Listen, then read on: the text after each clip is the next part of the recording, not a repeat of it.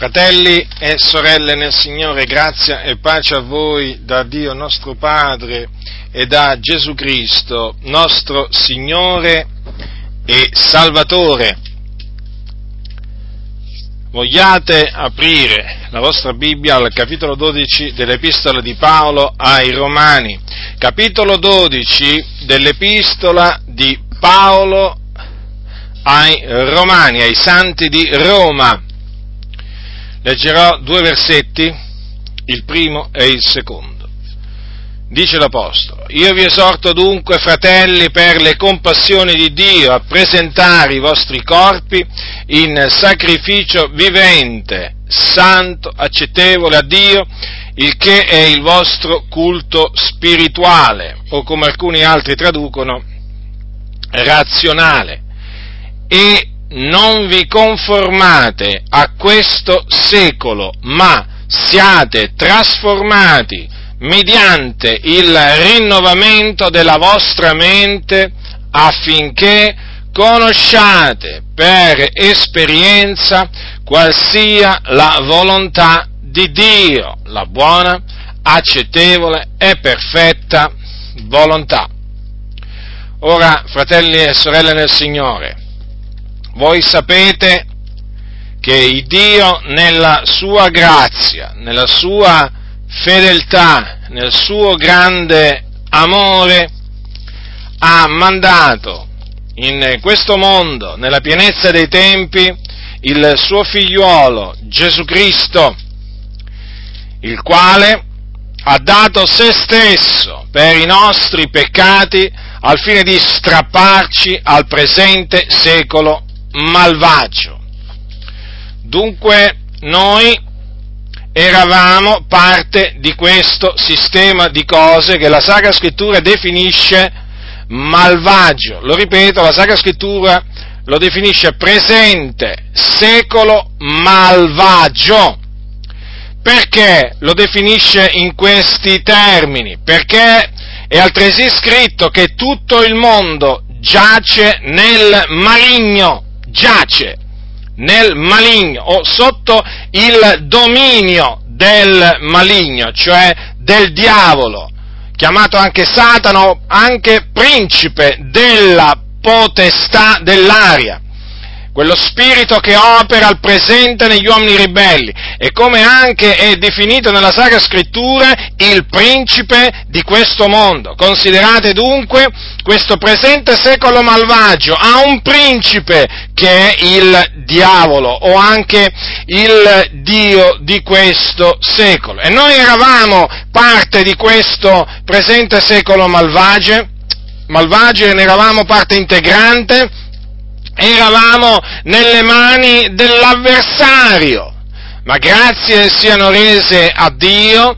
che Egli ha voluto strapparci, quindi tirarci fuori, riscattarci da questo veramente mondo malvagio. E così è chiamato, e così lo dobbiamo chiamare. Non possiamo chiamarlo in altra maniera. Alcuni preferiscono non chiamarlo in questa maniera per non farsi nemici, ma noi non siamo di questo avviso. Noi siamo dell'avviso che quello che la Bibbia chiama malvagio dobbiamo chiamarlo malvagio, ciò che la Bibbia dichiara buono lo dobbiamo chiamare buono. Quindi se questo presente secolo è definito malvagio, noi lo dobbiamo definire malvagio, e di fatti lo è. Noi stessi eravamo malvagi, eravamo sotto la potestà del principe della potestà dell'aria. Considerate voi, eravamo sotto la potestà di Satana, eravamo dati al male, prendevamo piacere nel male, eravamo dei peccatori, traviati, ribelli, insensati. Ecco che cosa eravamo, ma grazie siano resi a Dio in Cristo Gesù per averci liberati dalla potestà di Satana, cioè riscattati dalla potestà di Satana e averci posto sotto la potestà di Dio. Come dice la Sacra Scrittura, il Signore ci ha riscattati dalla potestà delle tenebre, ci ha trasportati nel regno del suo amato figliuolo. Dunque, vedete, c'è stata un'opera da parte di Dio che Egli ha compiuto in noi, non perché gliel'abbiamo chiesto noi, non perché ciò sia dipeso dalla nostra volontà o da un nostro disegno o dal nostro desiderio, no, perché ciò è dipeso dalla sua volontà, dal suo proponimento. Lui ha voluto strapparci al presente secolo malvagio e quando è arrivato il tempo da lui prestabilito non c'è stato niente e nessuno che abbia potuto resistere alla sua volontà. La sua potenza è stata tale, la sua persuasione è stata tale che siamo veramente stati liberati, liberati. Il Signore veramente è intervenuto di sua iniziativa, prendendo l'iniziativa Lui dall'alto della sua dimora. E ci ha veramente trasportati, ci ha proprio afferrati e strappati dal presente secolo malvagio e ci ha trasportati nel regno del suo amato figliolo, nel quale abbiamo la redenzione, la remissione dei peccati mediante il suo sangue, cioè mediante il sangue di Gesù Cristo che egli ha sparso sulla, sulla croce. Dunque dobbiamo considerare che eravamo parte di questo sistema malvagio, di questo presente secolo malvagio, e adesso non lo siamo più per la grazia di Dio, per la grazia di Dio, per la sua volontà, per la sua volontà. Non è dipeso dalla nostra volontà tutto ciò.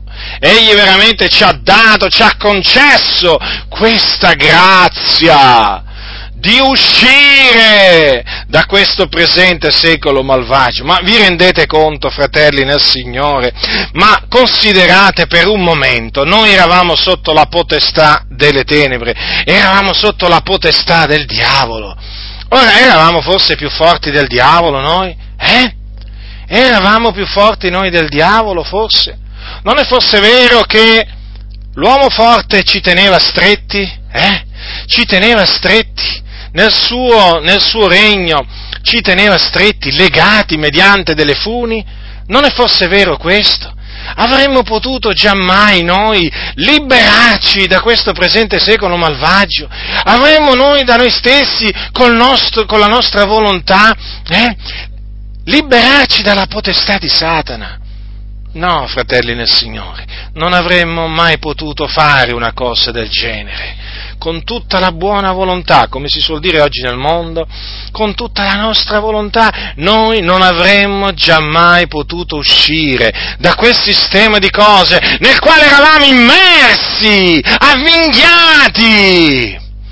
Ecco perché noi reputiamo che è stato per la volontà di Dio e non per un presunto libero arbitrio presente nel peccatore. Assolutamente no, assolutamente no, è dipeso proprio dalla volontà di Dio. A lui questo è piaciuto operare in noi e quindi noi siamo grati a Lui. Dunque non siamo, più, non siamo più del mondo, disse Gesù, essi non sono del mondo, ha detto così di noi Gesù, eh, che noi non siamo del mondo perché chiaramente ora siamo un regno, un regno di sacerdoti, ora siamo figliuoli di Dio.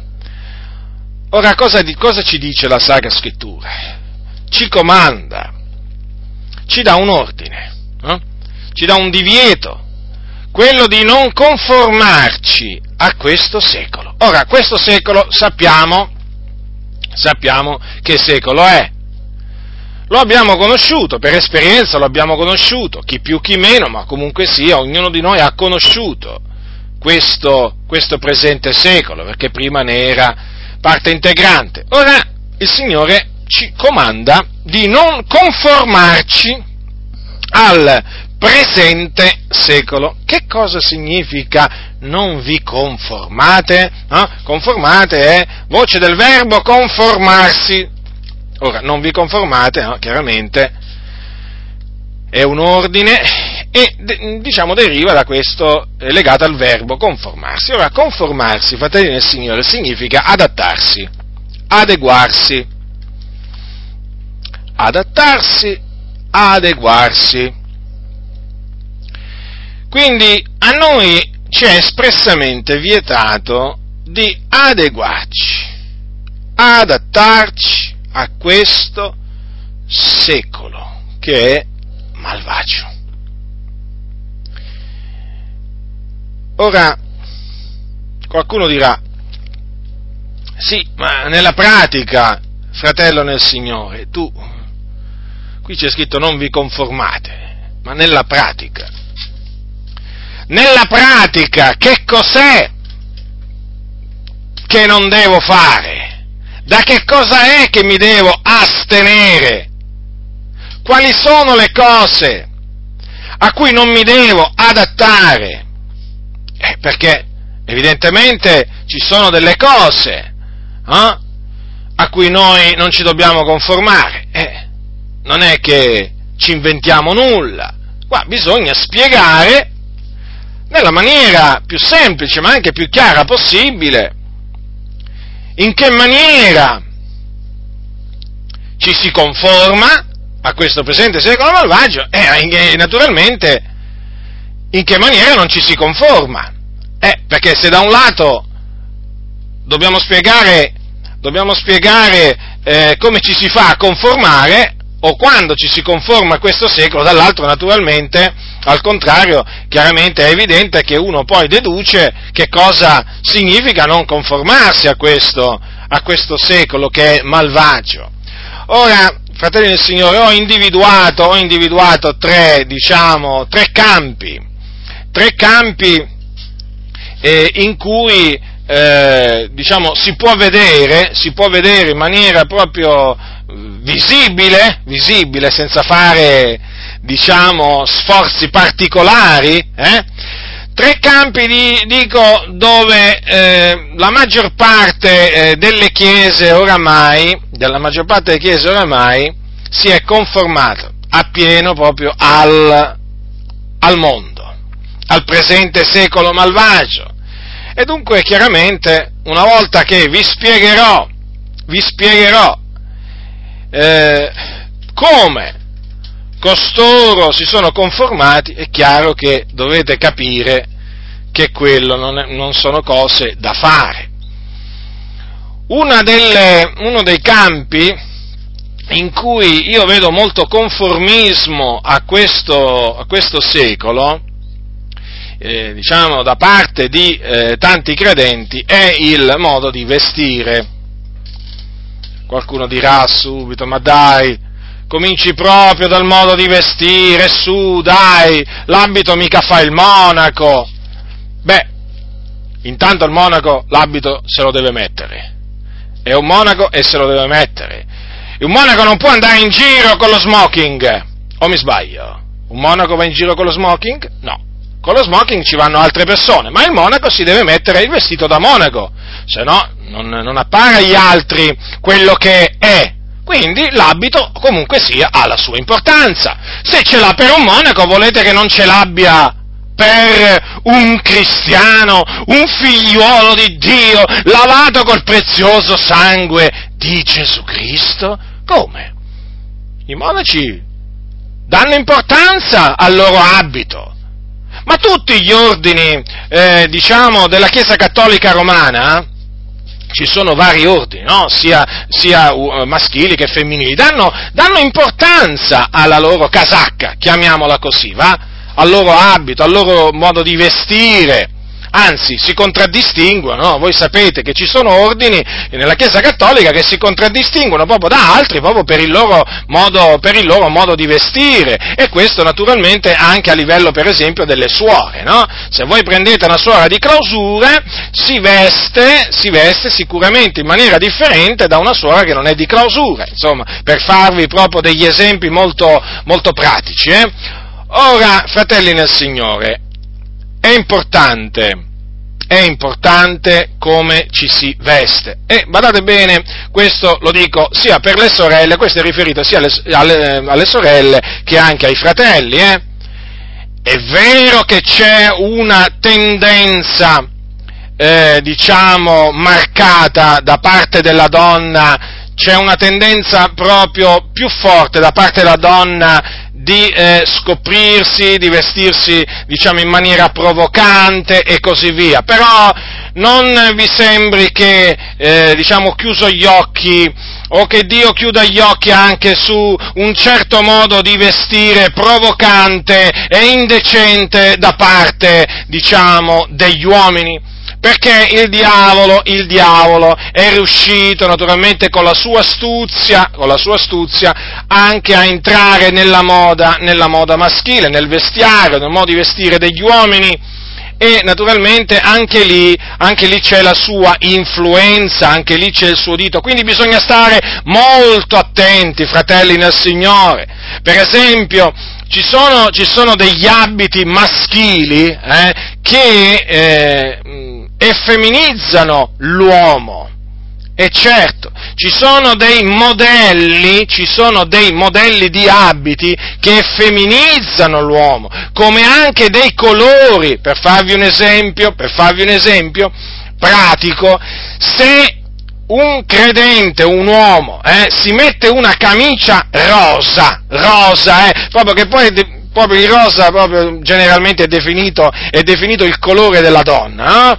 voglio dire, un uomo con una camicia rosa o con un vestito rosa, ma è chiaro, è chiaro che perde di maschilo, maschilonità, perde, eh, fratelli nel Signore, è così, come anche, come anche per esempio certi, eh, certi, pantaloni, per esempio, certi pantaloni da uomini rendono l'uomo, rendono l'uomo femmina, e d'altronde, guardate, non c'è da meravigliarsi di questo. Io ho sentito con le mie orecchie, ho letto con i miei occhi famosi sarti, famosi sarti, famosi stilisti, che hanno detto che il loro proposito è quello di rendere l'uomo più femmina. Quindi non c'è da meravigliarsi se oggi ci sono molti capi d'abbigliamento eh, che tendono a effeminizzare l'uomo. D'altronde voi sapete che nell'ambito della moda, nell'ambito della moda, e questa è una cosa, è una cosa risaputa, molti, diciamo, sarti, molti sarti, so, molti stilisti sono sodomiti.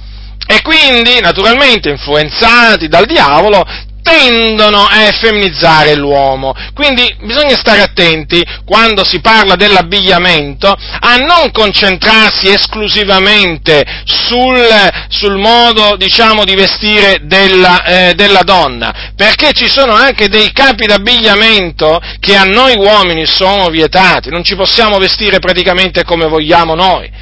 Faccio un, es- un altro esempio, non possiamo andarci in giro noi uomini in pantaloncini corti e nemmeno con i pantaloni alla zuava. Eh, perché dobbiamo mostrare, perché mo- dobbiamo mostrare le nostre gambe? Perché? Non è una cosa giusta. Come non è una cosa giusta, come non è una cosa giusta che noi uomini apriamo la nostra camicia per far vedere il nostro petto. Ci sono dei credenti purtroppo che si, eh, diciamo, non solo si recano al, culto con la camicia aperta, ma pure dovunque vanno, no? per far vedere il loro petto. Eh, no, queste cose non stanno bene. Questo significa veramente conformarsi all'andazzo di questo mondo. Io vi parlo in questa maniera, diciamo, ehm, franca, fratelli, per farvi capire in che maniera un uomo, un uomo si può conformare a questo, a questo secolo nel vestiario, nel modo di vestire perché sicuramente, sicuramente c'è una maniera in cui l'uomo rischia di conformarsi a questo secolo, anche nel vestire. Se tutto il mondo giace nel maligno, è evidente che anche la moda giace nel maligno bisogna stare attenti. Lo ribadisco, ci sono capi d'abbigliamento maschili, eh, modelli che un uomo, un figliolo di Dio non può, non può indossare, non può indossare come non può indossare per esempio pantaloni aderenti che mostrano o pantaloni, anche camicie aderenti che mostrano diciamo i suoi muscoli, le sue forme, anche questo non s'addice a un figliuolo di Dio, sono tutte cose, fratelli, tutti i principi a cui bisogna tenere presente questi, sapete? Perché noi viviamo in questo mondo e la gente ci osserva eh? ci osservano gli uomini e ci osservano le donne, a noi uomini. E quindi dobbiamo stare attenti, anche col nostro modo di vestire, eh? di non provocare lo sguardo femminile. E già, perché non è solo la donna che tende a provocare l'uomo, Eh? Ci sono anche uomini che tendono a provocare la donna col loro, di, mh, mm, col loro modo di vestire. Quindi badiamo bene a noi stessi e diciamo, vestiamoci in maniera semplice, in maniera diciamo, normale, eh, in maniera tale da non destare l'attenzione appunto per eh, diciamo, eh, i, nostri, i nostri abiti. Non dobbiamo nemmeno metterci addosso abiti lussuosi, abiti sfarzosi. Eh, certo, anche qui, eh, anche qui, noi pensiamo tante volte che siano solo le donne che cercano gli abiti sfarzosi e sontuosi, no, ci sono anche uomini che, che diciamo, cercano gli abiti sfarzosi, lussuosi, anche questo, fratelli, anche questi abiti non si addicono a noi figlioli di Dio, il nostro vestiario deve essere un vestiario semplice, deve essere un vestiario eh, convenevole, convenevole a, e verecondo, deve essere naturalmente modesto.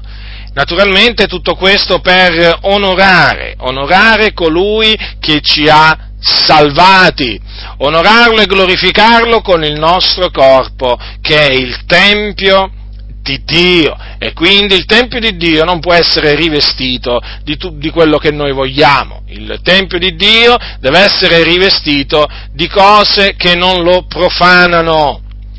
Ora, per quanto, riguarda, eh, per quanto riguarda invece il conformismo alla moda da parte delle donne, beh, è evidente, è evidente quali siano eh, i capi d'abbigliamento femminili che se una sorella eh, diciamo, comincia a indossare è evidente che è segno che si conforma a questo secolo. Minigonne, pantaloni, poi vesti naturalmente aderenti, vesti eh, eh, molto, molto mm, sì, aderenti naturalmente con degli spacchi, poi per esempio vesti trasparenti, camicie trasparenti che mettono veramente in risalto veramente quello, fanno vedere quello che non deve essere visto. E naturalmente tutti quegli abiti che tendono a far scoprire la donna davanti, di dietro, non importa, fratelli, quegli abiti non si addicono a una donna che fa professione di pietà. Basta vedere la moda femminile, basta vedere, basta vedere che cosa tende a far vedere di una donna, no? la moda femminile, già si capisce che cosa bisogna, già si capisce che cosa bisogna evitare. Poi naturalmente i gioielli, i gioielli, fratelli e eh, sorelle nel Signore, mi rivolgo a voi, gioielli, non importa di che tipo, di che forma, di che metallo siano, sono cose che non devono eh, fare parte del vostro ornamento esteriore. D'altronde questo è scritto, eh, sorelle, qui noi non ci inventiamo niente, non portiamo dottrine nuove.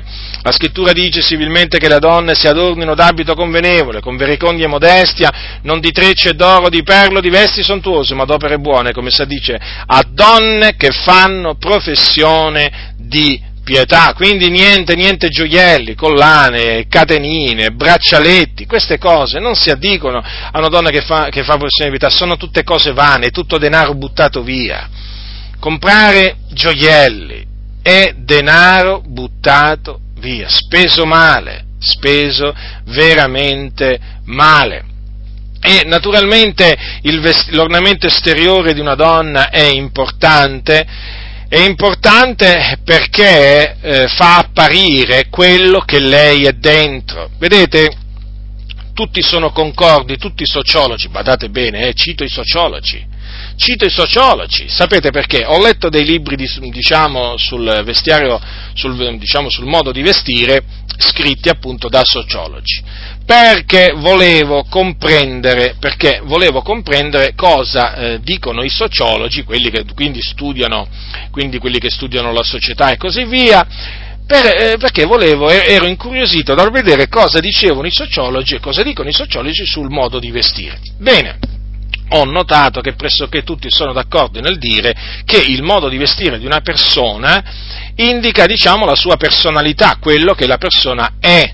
Se è una persona eccentrica, si vestirà in maniera eccentrica, se è per esempio una persona che ha, delle idee politiche particolari, per esempio, si vestirà di un certo colore particolare. No? Io per esempio vi faccio un esempio, io avevo un amico, un compagno di scuola, quando eh, diciamo andavo, eh, quando frequentavo la ragioneria, che era veramente un, un ragazzo molto, molto irrequieto, eh, ebbene, lui era, me lo ricordo ancora, me lo ricordo bene perché mi è rimasto impresso, lui era diciamo di destra, di estrema destra, lui praticamente inneggiava Hitler, inneggiava Mussolini, lui sentiva nostalgia, eh, sentiva nostalgia di quei tempi, di quei, di quei personaggi, lui aveva quell'ideologia, la ideologia nazista. E lui, mi ricordo, non perdeva occasione per scrivere anche sui muri o anche, anche in classe no? ehm, delle parole, diciamo, delle invettive contro gli ebrei. E mi ricordo una cosa di questo, di questo ragazzo, si vestiva spesso di nero, di nero. Eh, e questo diciamo, mi, ha fatto, mi, ha fatto, mi, ha fatto, riflettere, ma si possono naturalmente citare per esempio i casi per esempio, delle meretrici, le meretrici come si vestono? Si vestono in una certa maniera. Per quale ragione? Perché naturalmente devono manifestare quello che sono e quindi naturalmente si vestono in quella maniera per adescare gli uomini. Ma si possono fare tanti esempi, fratelli nel Signore, tanti, tanti esempi. Per esempio gli ordini monastici, per esempio, prescrivono un determinato, un determinato abito perché in quella maniera vogliono esprimere determinati loro principi.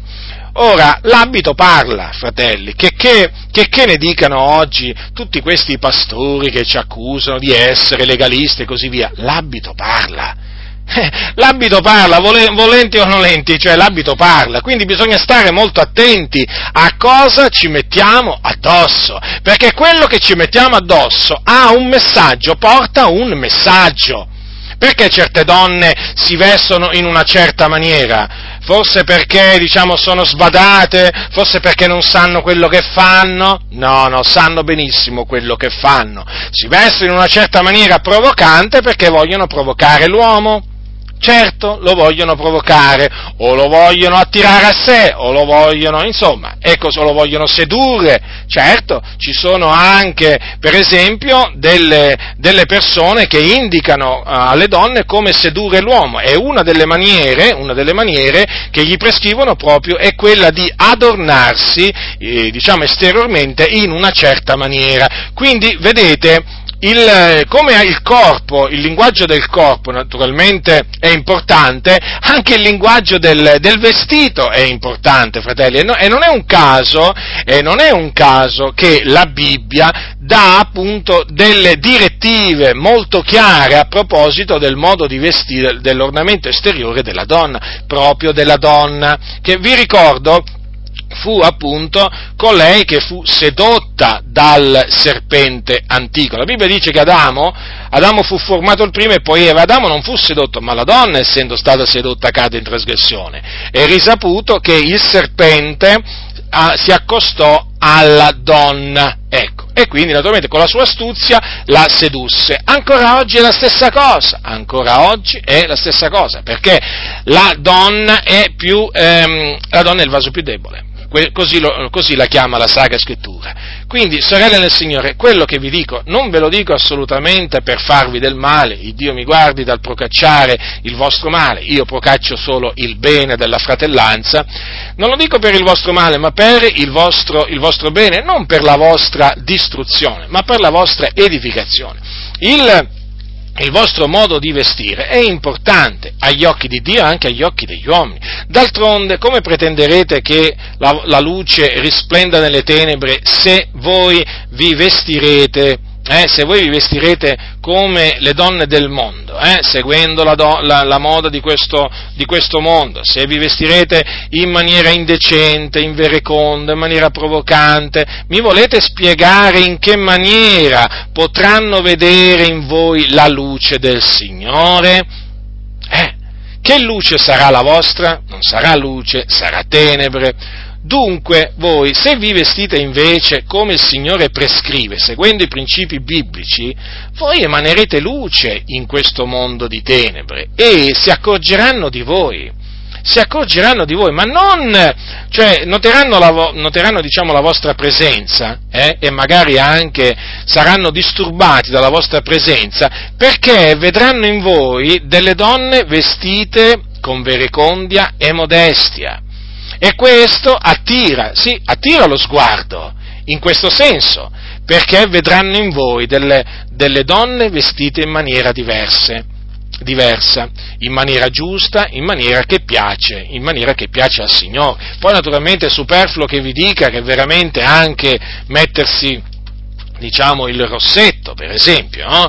Perché mettersi il rossetto sulle labbra? Perché truccarsi, mettersi il rim e tutte queste cose in faccia che poi a lungo andare fanno anche male alla pelle? Perché mettere queste cose? Per apparire più belle? Non c'è bisogno, non c'è bisogno.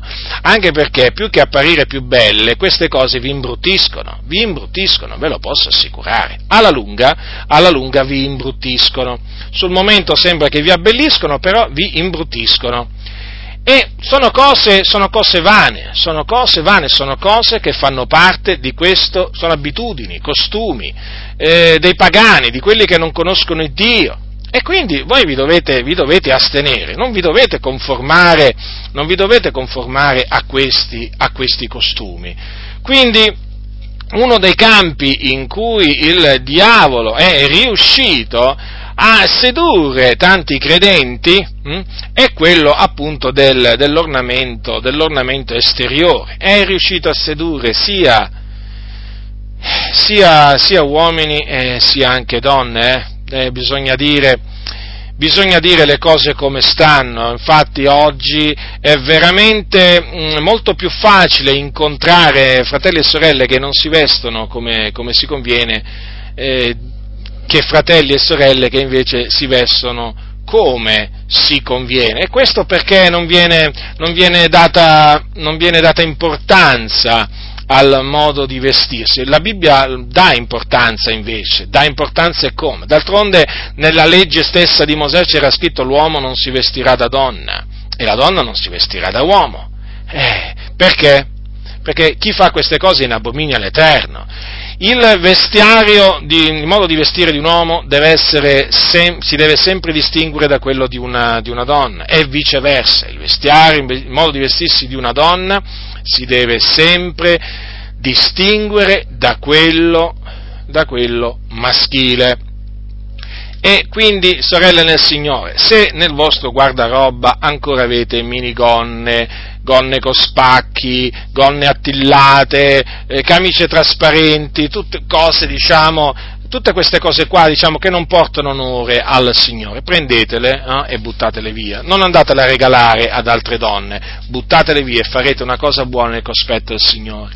Un altro campo in cui, in cui purtroppo si vede molto conformismo, eh? si vede proprio una gran parte del popolo di Dio conformarsi, conformato proprio oramai al mondo, è quello appunto della, della condotta. In particolare, in particolare ho, notato, ho notato che aumentano sempre di più i credenti che si adeguano al mondo nei divertimenti, praticamente. Praticamente oramai, oramai per bisogna dire le cose come stanno. La maggior parte dei credenti, anche qui, per la maggior parte dei credenti qui in Italia, in Italia andare al cinema, al teatro, eh, ai luoghi di divertimento, andare al mare, a mettersi mezzi nudi, a prendere la tintarella, a fare il bagno, oramai sono cose, diciamo, sono cose normali, è come, come bere un, bicchiere d'acqua fresca, è come respirare l'aria, oramai, diciamo, la parola, eh, l'espressione che si sente generalmente non c'è niente di male, non c'è niente di male. Sai, sono andato a teatro,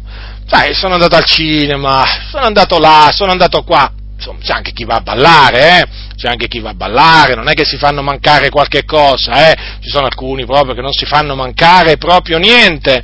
Ebbene, fratelli nel Signore, anche questo significa conformarsi al mondo, al presente secolo malvagio.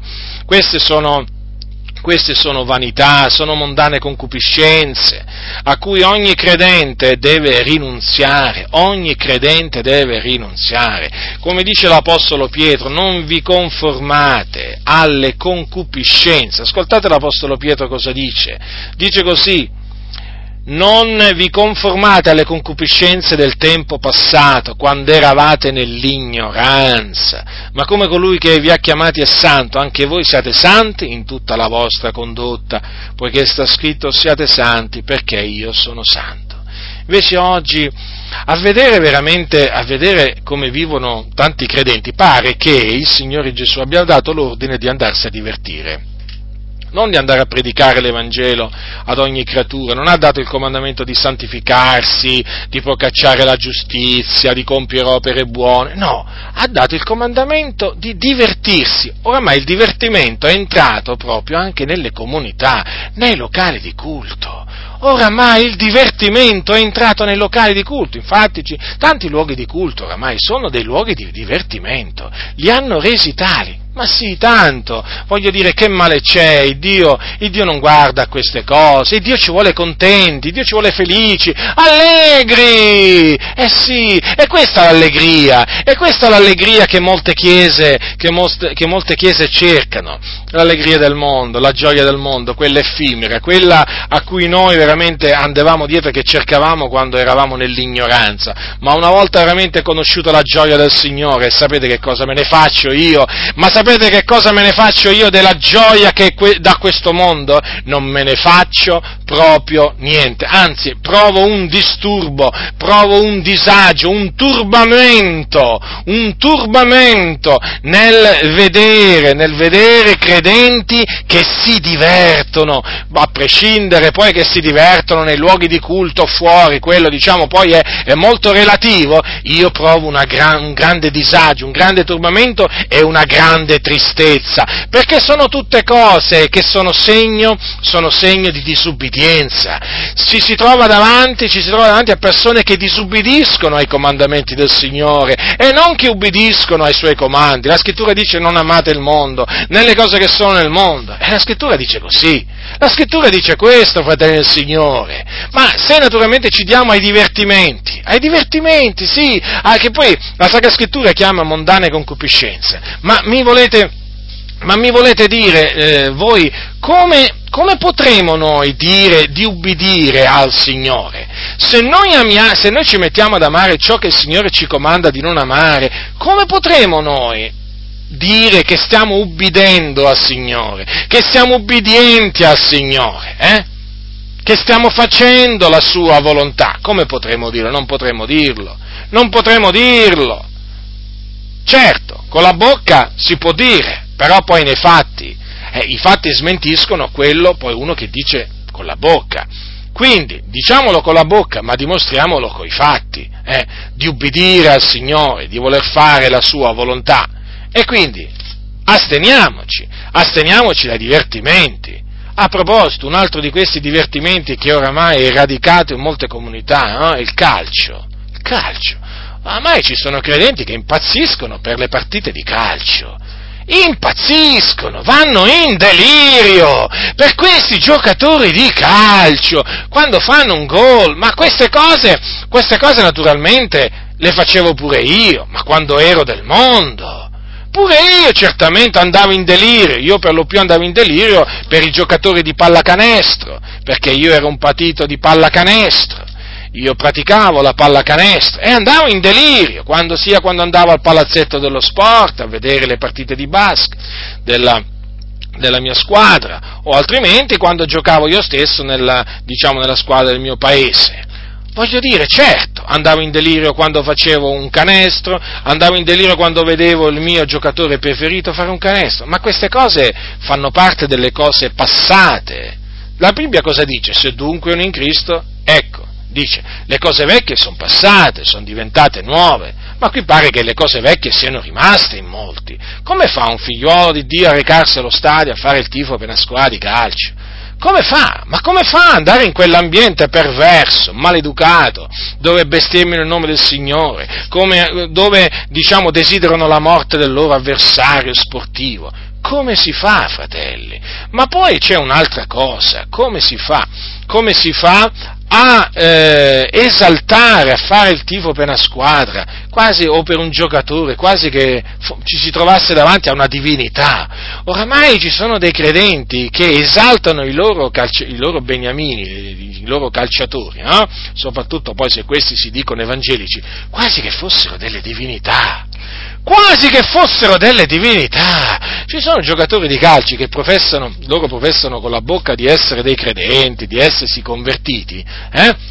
e danno anche questa testimonianza, eh? che affermano, diciamo così, tranquillamente che il loro idolo, il loro idolo è il calcio. E naturalmente questo modo di parlare condiziona, influenza in maniera negativa eh, tanti credenti. Eh, perché? Perché poi il calcio diventa pure il loro idolo, comprendete? È grave questo. Fratelli del Signore, questo è indice veramente che quando succedono queste cose, questo significa che la Chiesa si è conformata al mondo, che la Chiesa si è messa a fare quello che la Sacra Scrittura eh, vieta, vieta di fare. Ora non prendetela leggera queste cose, io lo so che ci sono alcuni quando sentono parlare di queste cose ridono sotto i baffi, ma sì, fa, ma questo qua, ma questo qua ce l'ha con tutti, ce l'ha con tutto, questo vede il male anche dove non c'è il male, ormai io li conosco, questi, queste espressioni stolte, queste, persio, queste espressioni insensate, procedono da persone insensate, da credenti che purtroppo invece di studiarsi, di, ehm, di, di vivere in maniera, in maniera saggia proprio,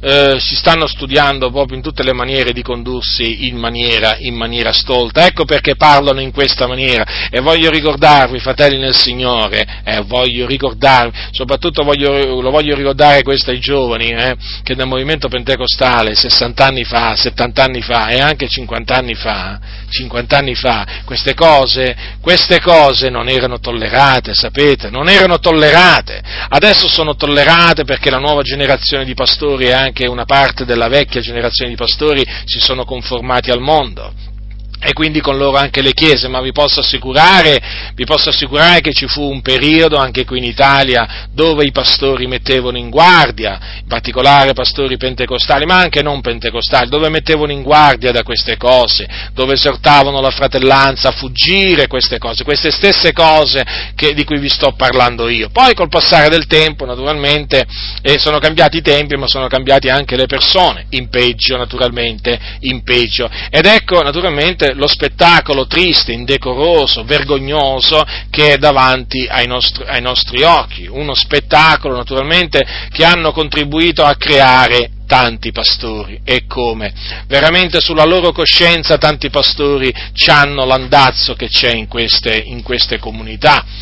Ecco, Dico non, vi dico di non sottovalutare queste cose perché io per esperienza vi posso dire di avere compreso l'importanza, l'importanza che, hanno, che, hanno, queste cose. Sapete, io dopo che mi sono, eh, che mi sono convertito, per un, per un, po', di tempo ho continuato, questo lo voglio dire naturalmente per quelli che sono patiti di, un, di uno sport o che fanno ancora il tifo per, per, una squadra di calcio, di basket, non importa di quale, di quale sport io dopo che mi sono convertito, ero un figliolo di Dio, e eh, ho continuato a giocare a pallacanestro per un certo periodo di tempo, questo lo voglio raccontare veramente affinché, affinché, si comprenda, affinché si comprenda che cosa accade veramente nel cuore, nel cuore di un figliuolo di Dio quando veramente si converte. Per un po' di tempo ho continuato a eh, giocare a pallacanestro, per me la pallacanestro era tutto, veramente, io proprio veramente ero un fanatico della pallacanestro, è vero, non ho giocato a grandi livelli, però diciamo in quel livello cui, in cui giocavo, ehm, eh, diciamo per me, per me era tutto. Ebbene, ho notato, ho notato, sin dai primi allenamenti che ho cominciato a svolgere dopo la mia conversione, che erano cambiate parecchie cose. Per esempio, non, sopport, diciamo, non, non sopportavo più, per esempio, non sopportavo più, per esempio, il linguaggio perverso che si usava, non, non, sopportavo più, per esempio, le bestemmie che venivano rivolte al Signore dai miei, dai miei compagni. E mm, no, mm, non sopportavo più nemmeno vederli arrabbiarsi per veramente delle, delle cose veramente vane vane, esempio, e non sopportavo nemmeno più la violenza che si perpetrava nella pallacanestro, perché anche lì naturalmente si perpetra un certo grado, un certo grado di violenza. E naturalmente eh, aveva degli effetti negativi sul mio stato d'animo tutto ciò e soprattutto notavo anche nel mio, nel mio, corpo non c'era più quella reattività che c'era una volta al, al gioco della, della pallacanestro praticamente notavo che pian piano, pian piano si stava, stava svanendo l'amore per la, per la pallacanestro. Poi naturalmente nel momento in cui decisi eh, di eh, cominciare a frequentare le riunioni di preghiera e anche lo studio biblico di quella comunità dove allora frequentavo, naturalmente dovetti cominciare a eh, diciamo, interrompere gli allenamenti prima e questo mi accorsi che dette molto fastidio ai, naturalmente ai dirigenti della squadra, anche al mio allenatore e anche agli altri miei compagni che cominciarono naturalmente a guardarmi male e a dire anche delle cose, delle cose brutte sul mio conto. E però io persistetti naturalmente e non mi lasciai influenzare dalla loro, dalla loro reazione e ringrazio il Signore veramente perché continuò a operare dentro la mia vita fino al punto, fino al punto che proprio lasciai perdere la pallacanestro. Cioè, non sentii più quell'attrazione che avevo avuto per anni, ed ero giovane, eh? per anni avevo, sentito una forte attrazione verso quello sport, ma non l'ho più, non l'ho più sentita, perché proprio il Signore mi aveva liberato. Quindi quando io oggi sento quando io sento o vedo certi veramente eh, giocatori che professano di avere conosciuto il Signore, di essersi convertiti a Cristo e sono tali e quali come prima praticamente, tranne il fatto che testimoniano, parlano in maniera diversa, raccontando che hanno conosciuto Gesù, che il Signore ha cambiato la loro vita. Sì, ma quanta, quanta parte della loro vita è stata cambiata? La maggior parte delle cose le continuano a fare. Sì, si riuniscono, vanno in una comunità, magari cantano qualche cantico, pregano, leggono la Bibbia, ma poi nei fatti, nei fatti veramente si vede anche lì, si vede anche lì che ancora c'è attaccamento, c'è ancora una schiavitù, fratelli, perché quella è una schiavitù. Che, che ne dicano costoro, non importa i sofismi che usano, ma è una schiavitù, fratelli. Io lo posso raccontare, l'ho sperimentato sulla mia vita. Guardate che lo sport, lo sport è una schiavitù, per me lo era. E non ero, badate bene, non lo, non lo svolgevo ad alti livelli, considerate voi quelli che lo svolgono, diciamo, ad alti livelli, sono schiavi, sono schiavi di questa, di questa, di questa vanità. Poi, peraltro, mica può essere definito un lavoro onesto, che è un lavoro onesto dare un, un, un diciamo, correre dietro un pallone, che è un lavoro onesto secondo voi, ma quello è divertimento quello è spettacolo, non è certamente un lavoro onesto cercare veramente di fare gol nella, nella, nella, nella rete altrui. Giusto naturalmente anche per voglio dire, spiegarvi la mia, raccontarvi la mia esperienza personale in questo, in questo, campo. Purtroppo oggi si vedono veramente intere comunità che fanno il tifo per squadre di calcio, per giocatori di calcio. Proprio veramente il mondo con le sue concupiscenze è proprio entrato in certe comunità. Alcuni dicono non, era, non era, mai uscito. Eh sì, in certi, in certi casi è vero, però bisogna anche dire che ci sono tanti casi in cui i credenti veramente si erano convertiti, si erano convertiti, ma poi hanno permesso alle mondane concupiscenze di rientrare, di rientrare nella, loro, nella loro vita. Quindi badate, badiamo a noi stessi, fratelli nel Signore, e non ci conformiamo alle concupiscenze eh, del passato, quando eravamo nell'ignoranza. Vedete l'Apostolo, l'Apostolo Pietro che cosa dice? Sottolinea quando eravamo nell'ignoranza, perché non conoscevamo, non conoscevamo la volontà di Dio, non conoscevamo il Dio, non conoscevamo i precetti del Signore, ciò che è giusto, ciò che è sbagliato.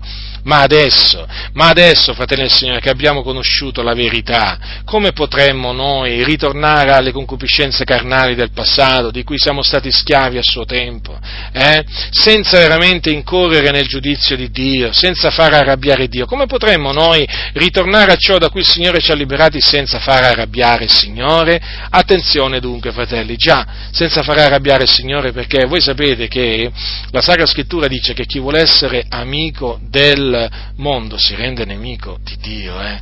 Le cose sono molto chiare, fratelli, quindi siamo amici di Dio, non diventiamo amici, amici del mondo, perché se diventiamo amici del mondo, eh, dandoci alle concupiscenze, conformandoci alle concupiscenze del tempo passato, quando eravamo nell'ignoranza, fratelli, ci facciamo Dio, eh, ci facciamo Dio per nemico ci faremo Dio per nemico, il creatore dei cieli e della terra, ce lo faremo nemico? No, così non sia, fratelli del Signore. Io preferisco avere tutto il mondo mio nemico, ma non Dio, ma non Dio, il creatore dei cieli e della terra, mai.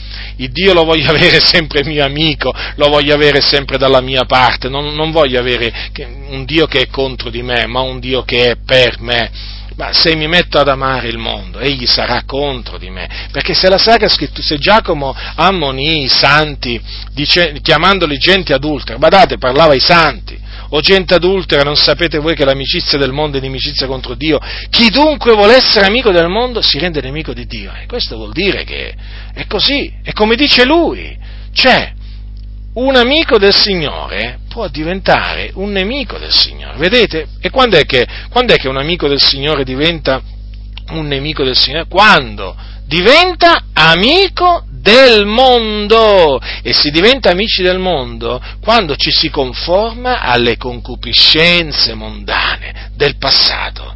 Quindi guardate al passato, ricordate il passato e considerate tutte quelle concupiscenze mondane di cui eravate schiavi e rinunciateci, rinunciateci, chiedete a Dio la forza di rinunciare a tutte per piacere a Lui e solo a Lui, perché d'altronde noi dobbiamo piacere a Lui, a Lui che ci ha chiamati.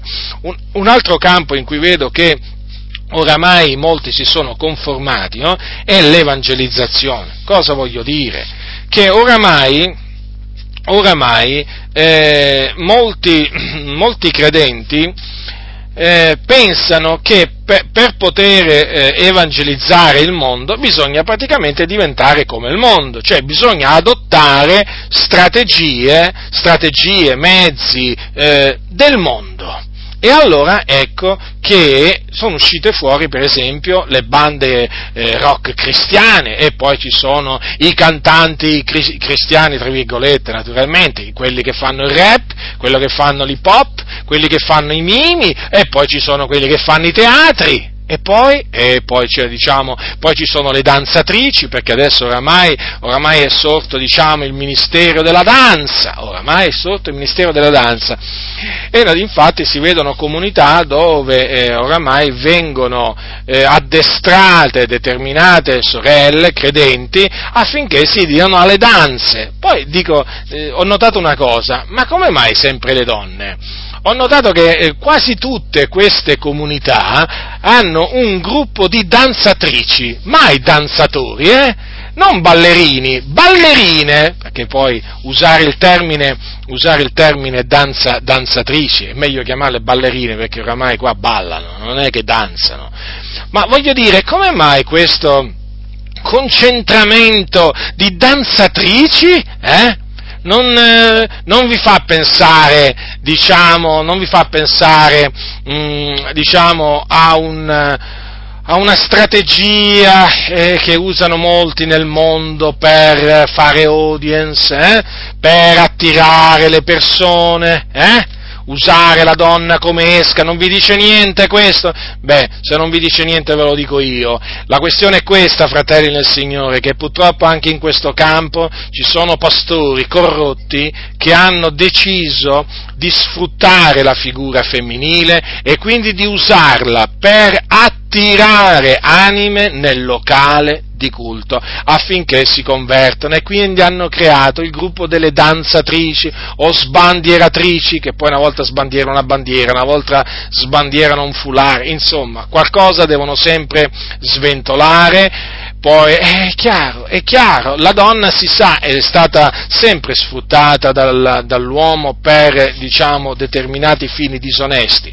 E oggi invece ci sono pastori che sfruttano le donne, loro dicono, per guadagnare anime a Cristo, ma più che guadagnare anime a Cristo loro usano queste sorelle per riempire i locali di culto e naturalmente poi guadagnare anime alla loro denominazione per poi costruirsi il loro impero sulla faccia della terra, con naturalmente annessi e connessi, decime e così via. Quindi, fratelli del Signore, state, state molto attenti. Allora, questi metodi, questi metodi di evangelizzazione, eh, è evidente che nel momento in cui la Chiesa li adotta mostra appunto di essersi conformata al mondo. Già, perché questi sono, sono metodi che, eh, che usano le persone del mondo per trasmettere i loro messaggi. Ma la Chiesa non ha bisogno di questi metodi per, di queste strategie per trasmettere il messaggio dell'Evangelo al mondo. Adesso qui parliamo di evangelizzazione. Assolutamente no, perché la Sacra Scrittura ci insegna, ci insegna che sia Gesù prima che gli Apostoli dopo usarono un solo mezzo per, porta, per diciamo, trasmettere l'Evangelo, per portare l'Evangelo al mondo, la predicazione la predicazione, fratelli nel Signore, predicazione che spesso era accompagnata da segni, prodigi e miracoli, proprio quelli che oggi mancano. Non mancano i falsi prodigi, non mancano i falsi miracoli, non mancano le false guarigioni, mancano quelle vere. Mancano vere, quelle vere, che, che se ne dica sono veramente ben poche le, le guarigioni che si possono accertare, proprio come anche i miracoli Molti di quelli che vengono spacciati per miracoli e guarigioni sono fasulli, sono cose mai avvenute. Mm? Alcuni addirittura erano dei malati immaginari. Pensate un po' voi. Oramai nelle comunità c'è di tutto, c'è anche chi si finge malato chi viene fatto fingere malato per poi farlo testimoniare che è stato guarito affinché poi il Signore sia glorificato e naturalmente le persone si convincono che il Signore guarisce ancora. Costoro hanno fatto proprio la massima, facciamo il male onde ne venga il bene, è la condanna di quei tali giusti, dice la Sacra Scrittura. Ora, vi stavo dicendo, Gesù prima e gli Apostoli dopo ci hanno insegnato, ci hanno insegnato che eh, è sufficiente predicare l'Evangelo e quello che è da ricercare è la testimonianza di Dio, con segni, prodigi, opere potenti, doni dello Spirito Santo distribuiti secondo la sua volontà. Vi siete mai domandati come mai molti venivano a sentire Gesù anche da regioni molto lontane? Come mai si adunavano delle folle? Perché la sua predicazione era accompagnata da segni, prodigi e miracoli anche nel caso degli apostoli, eh, c'è scritto, no? c'è scritto che a Gerusalemme, c'è scritto che a Gerusalemme, questo è scritto alla fine del capitolo 5, no, a metà del capitolo 5, la moltitudine accorreva dalle città vicine a Gerusalemme portando dei malati e dei tormentati da spiriti immondi e tutti quanti erano sanati. Vedete? Non, non, avevano nessuna rappresentazione teatrale, non avevano danzatrici, professionisti o meno, non c'erano queste cose, non c'erano mimi, non c'erano, non c'erano diciamo, concerti di musica rock o festival, adesso perché ci sono pure i festival, no? I festival cristiani, no, niente di tutto questo per attirare le anime, però, però c'era la potenza di Dio, segni, prodigi, miracoli, e allora la moltitudine, sentendo parlare di queste cose, veniva, veniva a ascoltare la parola parola del Signore, veniva per essere guarita nel nome di Gesù e le cose avvenivano veramente. Ma quando, a, quando viene a mancare la potenza di Dio, quando viene a mancare la potenza di Dio, allora si ricercano tutti questi mezzi e mezzucci che non servono a niente se non a rendersi ridicoli, ridicoli! Io quando vedo certe cose dico, ma com'è possibile? Ma non lo vedono che si rendono ridicoli? Ma non lo vedono che, non si, non lo vedono che si, si, si rendono ridicoli? Evidentemente no, perché sono accecati, ma noi lo vediamo fratelli nel Signore, fratelli nel Signore che vi siete dati al teatro, alla mimica, che adesso vi siete messi pure a partecipare alle scuole, alle scuole di danza, di teatro, di mimo, abbandonate queste cose, abbandonate queste cose che vi porteranno sempre più lontano dalla parola del Signore, tornate alla parola del Signore, tornate alla parola di Dio, mettetevi in ginocchio, chiedete veramente a Dio sapienza, potenza, ma abbandonate queste cose che sono veramente cose vane, cose vane. Considerate sempre, abbiate sempre davanti a voi il ministero di Gesù e quello degli apostoli. È quello l'esempio, è quello l'esempio. D'altronde c'è un esempio migliore? Io non ne conosco. E quindi perché non prendere come esempio loro? Eh, che facciamo? Ci mettiamo veramente a ricercare la vanità di questo mondo per attirare il mondo a Cristo. Peraltro è il Signore Dio che attira le anime a Cristo. Eh? Ma siccome che alcuni naturalmente non ci credono a questo, allora pensano di poterli attirare di poterli attirare mediante i mimi, i mimi, la musica rock, la musica moderna, teatri, danzatrici e così via, non credono che sia Dio a attirare le anime a Cristo. Ecco perché hanno introdotto tutte queste concupiscenze, perché vogliono attirare il mondo. Il discorso sapete invece qual è? Che il mondo ha attirato loro il mondo ha tirato loro verso, verso, di sé e loro non si rendono conto di essere diventati mondani. Guardate, è triste, è triste vedere tanti credenti eh, che pensano di essere spirituali quando sono carnali. Sono proprio dati alle concupiscenze, alle concupiscenze mondane, alle concupiscenze carnali e nonostante ciò dicono no, noi siamo spirituali. Dicono Dio è con noi.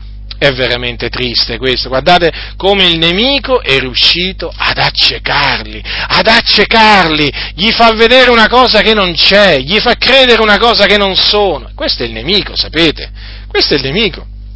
Io, io mi ricordo che anche in questo caso, dopo che mi sono convertito, eh, dopo che mi sono convertito, col passare del tempo, queste rappresentazioni mimiche, teatrali così, col passare del tempo cominciavo a sentire sempre una, una maggiore avversione a queste cose. All'inizio, all'inizio non era così forte pian piano, man mano che mi santificavo, man mano che meditavo sempre di più le sacre scritture, che pregavo sempre di più, che man mano che cercavo sempre di più la faccia del Signore, cresceva in me l'avversione verso queste cose.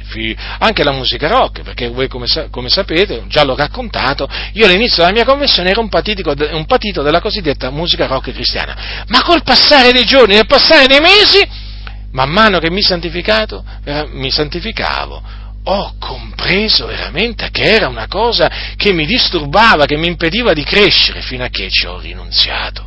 E questo anche in questo caso lo posso dire, lo posso dire per esperienza, quindi che non mi vengono a dire alcuni, ma tu dove sei vissuto? Io sono vissuto su questa, su, sulla faccia della terra e certe cose le ho sperimentate personalmente quindi, che cosa dice la Sacra Scrittura? Cosa dice l'Apostolo Paolo? Non vi conformate a questo secolo, ma, ecco, ecco che cosa dobbiamo fare. Siate trasformati mediante il rinnovamento della vostra mente. Vedete quanto è importante che la nostra mente sia rinnovata, perché è mediante questo rinnovamento che può avvenire questa trasformazione in noi, trasformazione all'immagine di Cristo Gesù, perché naturalmente noi siamo chiamati a riflettere l'immagine di Cristo in questo mondo, ma per poter riflettere l'immagine di Cristo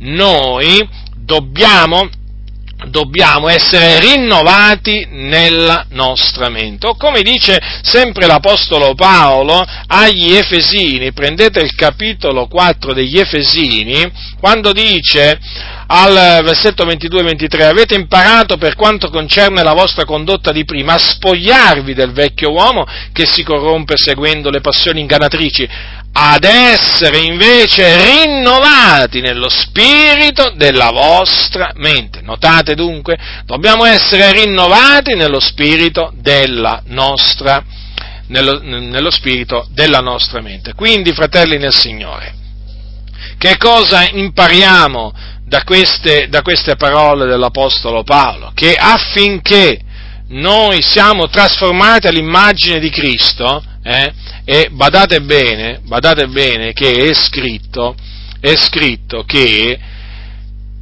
quelli che egli ha preconosciuti li ha pure predestinati ad essere conformi all'immagine del suo figliolo, eh?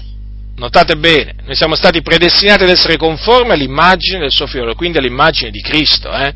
E quindi, per essere trasformati all'immagine di Cristo, e questo naturalmente deve essere il nostro, il nostro obiettivo, fratelli. D'altronde, diceva Paolo, siate i miei imitatori come io lo sono di Cristo. Ora, per essere trasformati all'immagine di Cristo, noi dobbiamo essere rinnovati, fratelli, nello spirito della nostra mente.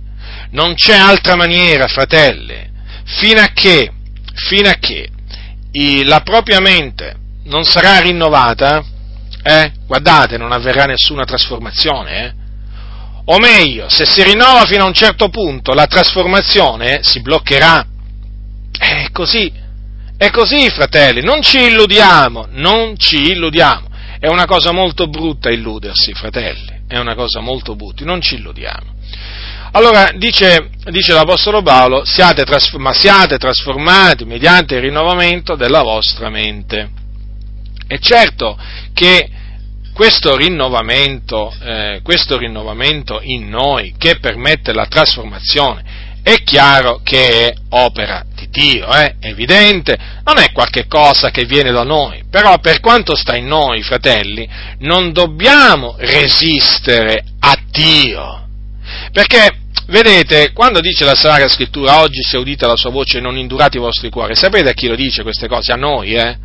Quindi dobbiamo stare attenti, perché se noi induriamo il nostro cuore, diciamo, alla voce del Signore, questo eh, rinnovamento eh, non potrà verificarsi e quindi di conseguenza neppure la trasformazione. Eh, quando Paolo dice ai santi di Filippi, dice, compiete la vostra salvezza con timore e tremore perché Dio qualche opera in voi il volere e l'operare secondo la sua benevolenza. Notate bene che prima dice quello che dobbiamo fare noi, compiete la vostra salvezza con timore e tremore. Eh, come possiamo, come possiamo pretendere che Dio operi in noi il volere e l'operare, eh, se noi non compiamo con timore e tremore la nostra salvezza? Me lo volete spiegare? Quindi, fratelli del Signore, non siamo ribelli, non siamo ostinati, eh? non opponiamoci a Dio, non resistiamo a Dio, non facciamo i caparbi, eh, questo significa, perché altrimenti, altrimenti, eh, invece di essere resi conformi a Cristo, noi, noi ci renderemo conformi al mondo, eh? E poi l'immagine di Cristo, chi la vedrà in noi? Non si potrà vedere, fratelli. Quindi, chi desidera veramente essere conforme all'immagine del figliuolo di Dio, farà di tutto, si sforzerà, si sforzerà di rinnovare la sua mente, o meglio, di far sì che il Signore rinnovi la sua mente. E non c'è cosa veramente più bella che vedere il Signore rinnovare la nostra mente se io considero veramente quello come il Signore ha operato nella mia vita, perché devo considerare l'opera di Dio nella mia vita, come ciascuno di noi, no? deve considerare l'opera di Dio nella, nella propria vita, ma veramente io lo devo ringraziare, perché se io considero all'inizio della mia conversione, no? eh, la, mia mente, la mia mente non è che ragionava, cioè non è che io ragionavo come ragiono adesso, eh? Eh, lo devo dire questo. Però vedete, il Signore nella sua grande, nella sua grande fedeltà, nella sua grande fedeltà ha operato, ha operato in me. Però da parte mia devo dire anche però che ad un certo punto mi sono stancato proprio eh, di vedere che non crescevo. Praticamente a un certo punto mi sono, stacca, mi sono stancato di conformarmi al mondo mi sono stancato di essermi accodato appunto ai giovani della comunità che frequentavo. Ho detto no, e no, io mi sono, mi sono convertito, ma io sono stato convertito, io non posso tornare a fare quello che facevo prima, a ragionare come ragionavo prima, sono una nuova creatura, quindi mi devo santificare, devo piacere al Signore. E allora da quel momento, da quel momento sono, sono iniziate le nostre guerre sono iniziate le nostre lotte, perché? Perché voi dovete sapere che oggi nelle comunità, nel momento in cui tu, tu decidi di piacere al Signore, di santificarti, ti fai nemico, non solo il mondo, ti fai nemico pure tutti gli amici del mondo che sono nelle comunità e siccome gli amici del mondo sono tanti, eh, poi la sofferenza, la sofferenza è grande, Ma non vi lasciate spaventare, fratelli nel Signore. Dio ci conduce sempre in trionfo in Cristo Gesù. State proprio tranquilli, fate quello che la, la, scrittura vi comanda e ve ne troverete del bene.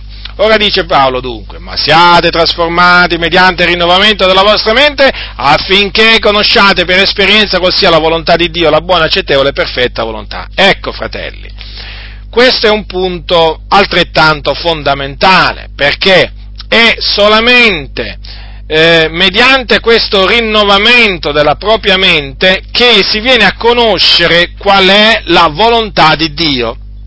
In altre parole, è solamente per, è per esperienza che si viene a conoscere la volontà di Dio. E qui vedete che è scritto per esperienza. Marcatele queste parole, l'esperienza è fondamentale, l'esperienza è fondamentale perché mediante l'esperienza si può conoscere la volontà di Dio. Vedete dunque? È chiaro che questa esperienza, questa esperienza si riferisce al rinnovamento della propria mente. È evidente perché se uno non sperimenta ciò, eh, non potrà conoscere la volontà di Dio. Oggi ci sono molti credenti che parlano della volontà di Dio. Fino ad un certo punto l'hanno, l'hanno compresa, oltre un certo punto non l'hanno proprio compresa per niente. Difatti, quando gli parli eh, di quello che Dio vuole, diciamo, in, in determinate aree della loro vita, loro proprio è come se non ci sentono, non, non conoscono questa parte della volontà, della volontà di Dio, perché fino ad un certo punto hanno accettato hm, di crescere, oltre un certo punto si rifiutano di andare. E quindi quando si parla con costoro è come parlare con il muro è come parlare con delle persone sorde e anche cieche. Praticamente tu gli parli della volontà di Dio e loro ti guardano sì, ti sentono sì, ma non vedono e non sentono. Per noi dei concetti, dei principi così chiari, perché sono nella Bibbia, per costoro veramente sembrano veramente incomprensibili, non sembrano, sono incomprensibili, eppure parliamo loro della volontà di Dio. D'altronde, essendo venuto a mancare il rinnovamento della loro mente, quando gli si parla della volontà di Dio, la buona, accettevole e perfetta volontà, rimangono, diciamo, perplessi, rimangono confusi e molti si arrabbiano, molti si arrabbiano, ti accusano, ti denigrano, ti calunniano, come se tu stessi cercando di sviarli praticamente, come se tu stessi cercando il loro male, la loro distruzione, quando non è così io sono sicuro che se l'Apostolo Paolo fosse in vita, lo perseguiterebbero, la maggior parte dei pastori lo perseguiterebbe l'Apostolo Paolo, lo perseguiterebbero, non lo vorrebbero né vedere né sentire di persona, lo, meno che meno lo inviterebbero nelle loro comunità. Ma voi ve lo immaginate l'Apostolo Paolo in certe comunità oggi? Ma no, ma io non riesco nemmeno a immaginarmelo. Non riesco a immaginarmelo, l'Apostolo Paolo. No, assolutamente. Assolutamente. Quindi vedete, fratelli nel Signore, per esperienza, per esperienza, se, se eh, rinnoveremo la nostra mente, saremo trasformati all'immagine di Cristo e conosceremo la volontà di Dio. Quanto è importante conoscere la volontà di Dio, fratelli nel Signore, eh? Questa è la volontà di Dio, diceva l'Apostolo Paolo, che vi santifichiate la volontà di Dio è che noi ci santifichiamo. Non è un qualche cosa, diciamo, che possiamo o anche non possiamo fare, questa è la volontà di Dio, è imperativo, fratelli del Signore, che noi ci santifichiamo. Dunque, per, eh, diciamo, riassumere anche per concludere, non conformiamoci al presente secolo malvagio.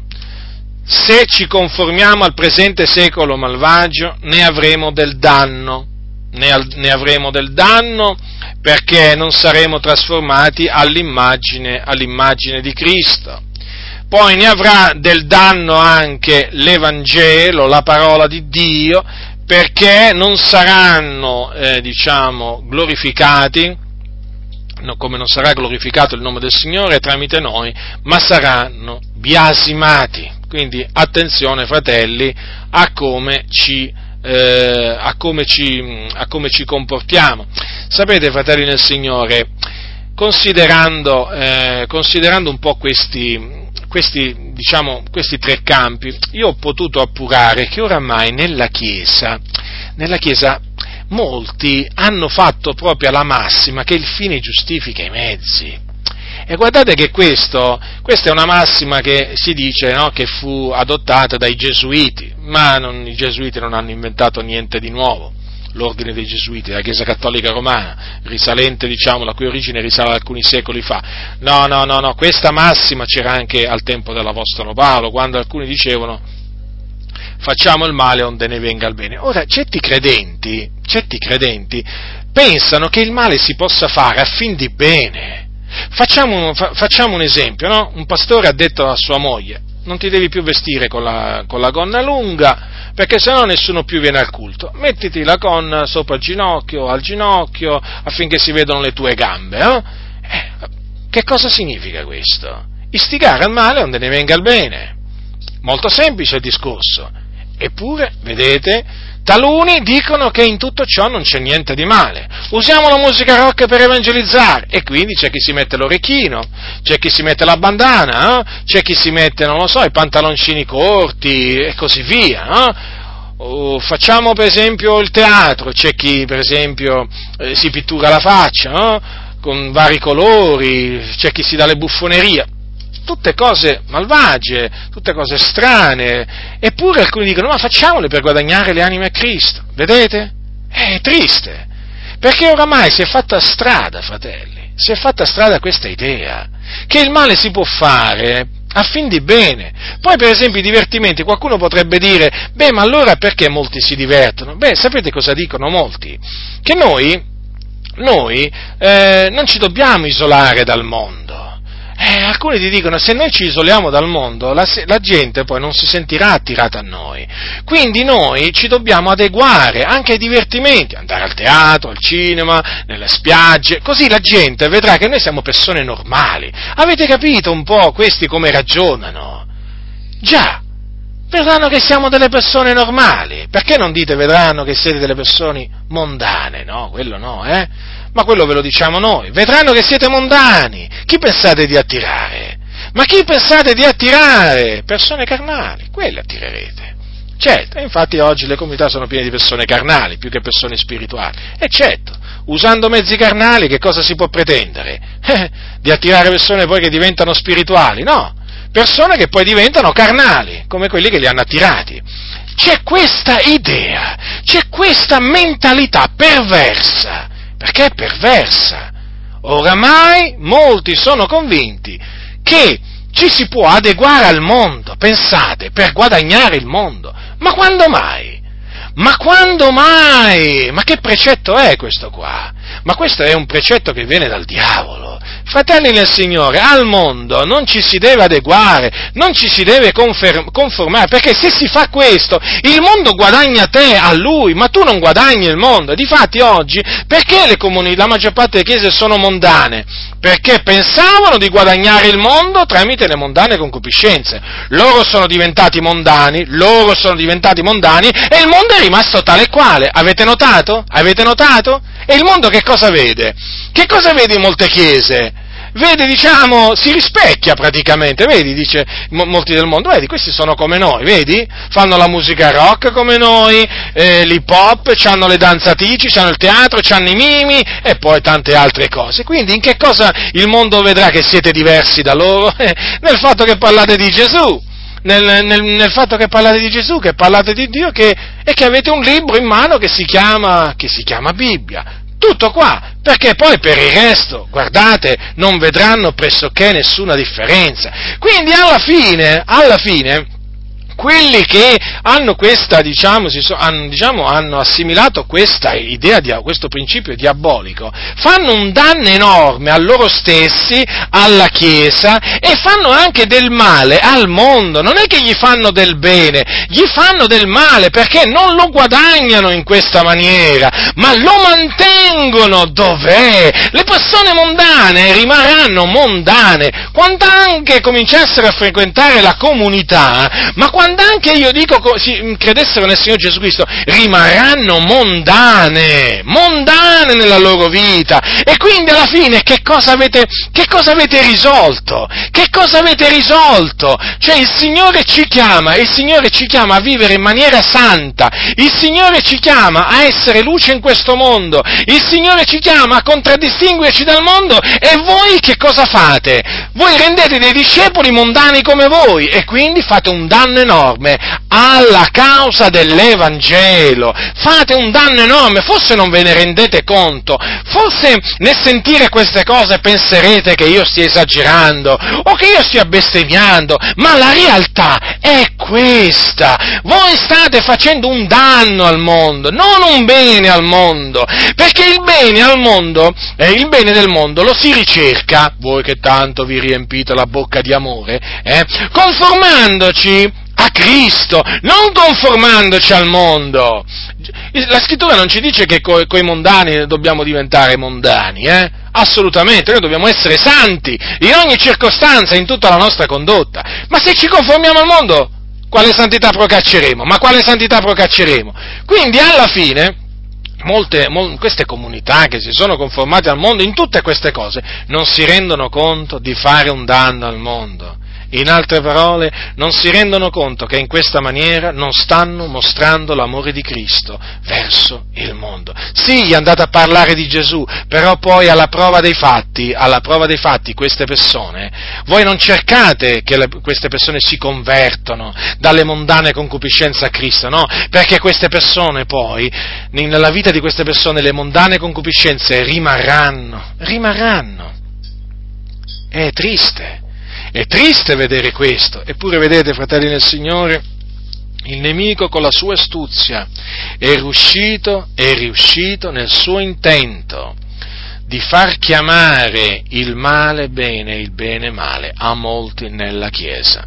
E poi naturalmente si vedono, si vedono le conseguenze, si vedono i danni. Eh, ditemi voi oggi, ditemi voi oggi se le chiese non sono mondane. Ditemelo, fratelli nel Signore, ditemelo. La maggior parte sono mondane, eh? è fuori di dubbio questo. Eh? Perché non, viene, non, si, non, sentite mai predicazioni contro la mondanità, contro le mondane concupiscenze? Perché i pastori sono mondani, vogliono un popolo mondano. Eh? Hanno paura, hanno vergogna di contraddistinguersi dal mondo, hanno paura di essere etichettati fanatici, religiosi, eh, musoni. Già, perché chi non si va a divertire è un musone? Noi siamo contenti invece, anche se non ci andiamo a divertire, siamo molto felici nel Signore, la gioia del Signore è in noi. Quindi, vedete, eh, fratelli, le conseguenze, le nefaste conseguenze di questo modo di ragionare perverso sono davanti agli occhi di tutti. Quindi, tu che mi ascolti, se finora hai pensato, hai pensato che non c'era niente di male in tutte queste cose, non c'era niente di male nell'indossare queste cose, nel fare queste cose, nell'andare in certi posti, sappi che il male c'è. Stai facendo del male a te stesso e naturalmente stai facendo del male anche al mondo. Già, al mondo che tu sei chiamato a evangelizzare, eh? a cui devi testimoniare sia con le tue parole che anche con la tua vita. Il mondo deve vedere che tu sei un figliolo di Dio, il mondo deve vedere, mondo deve vedere che tu sei una persona santa, che tu sei una persona seria, che tu sei una persona diversa. Ma se il mondo non vede questo, come potrà, come potrà veramente essere attirata al Signore Gesù Cristo? Eh? Tu che tanto parli di voler attirare, eh? Di voler attirare il mondo a Gesù, ma me lo vuoi spiegare come pensi di aiutare il tuo prossimo conformandoti eh, ai suoi costumi, alle sue mondane concupiscenze? No, spiegamelo, spiegamelo! È triste, è triste considerare tutto questo. Quindi se finora hai pensato che non c'era niente di male, smetti di pensare in questa maniera, smetti di conformarti al presente secolo malvagio, sii trasformato, sii trasformata nel, veramente nello spirito della tua mente, affinché veramente tu possa conoscere per esperienza quale sia la volontà di Dio e quindi metterla in pratica affinché il nome del Signore, la dottrina del Signore sia glorificata siano glorificati in te. Sappi che noi dobbiamo glorificare il Signore, eh? dobbiamo glorificarlo anche con il nostro corpo, non te lo dimenticare, siamo stati comprati a prezzo, riscattati a prezzo, eh? e anche il nostro corpo è stato riscattato a prezzo, quindi bada bene, bada bene come, come diciamo lo usi, bada bene a quello che ci metti sopra, bada bene a dove lo porti, perché non ti appartiene, noi non apparteniamo a noi stessi, ma a colui che ci ha comprati a prezzo. Quindi ecco perché la Sacra Scrittura dice di non conformarci a questo presente secolo malvagio. Come dice la Sacra Scrittura, chi ha orecchi da udire, oda. La grazia del Signore nostro Gesù Cristo sia con tutti coloro che lo amano con purità incorrotta. Amen.